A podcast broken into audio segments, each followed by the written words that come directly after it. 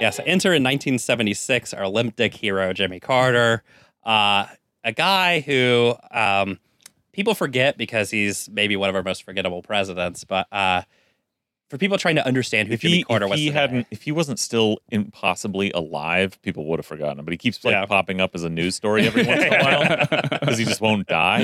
Yeah, but like, yeah, if he had like kicked the bucket a while ago, no one would remember his name. Yeah, our most unkillable president. I mean.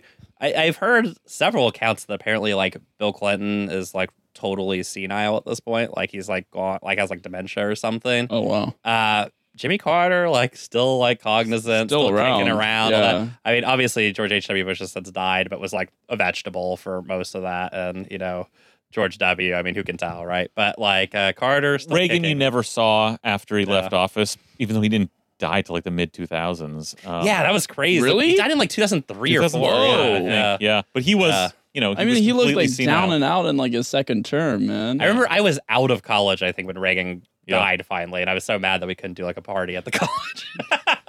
yeah, but like no one had seen him because yeah, he yeah. was a basically a vegetable since yeah. like nineteen eighty-six. Yeah. So yeah. like, uh, but yeah, no, Carter, he keeps like doing things. Yeah, for some reason, the man's unkillable. Um, look, maybe he traded something for something, right? Mm. Who knows?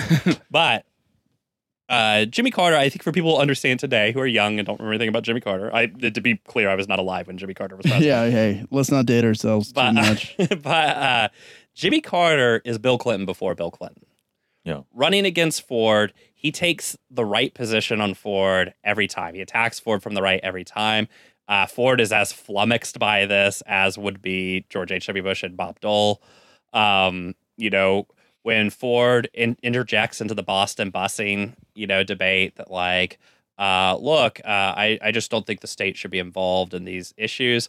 Uh, Jimmy Carter responds by coming in and saying, you know, I think the ethnic purity of neighborhoods needs to be preserved, right? You know, like stuff like that, yeah. you know. The state uh, should be involved in segregation. yeah, yeah, you know, uh, you know, uh, I, I I heard uh, uh, somebody was talking about Jimmy Carter and said, you know, uh, he had this like, you know, uh, legacy or whatever at the time as being this uh, non-racist Democrat, but like, but you have to understand that in the context of Georgia, where he was governor, yeah. he was like compared to Democrats in Georgia, he was less racist than them, but by a national context, would have still been pretty racist, like even in nineteen seventy-six.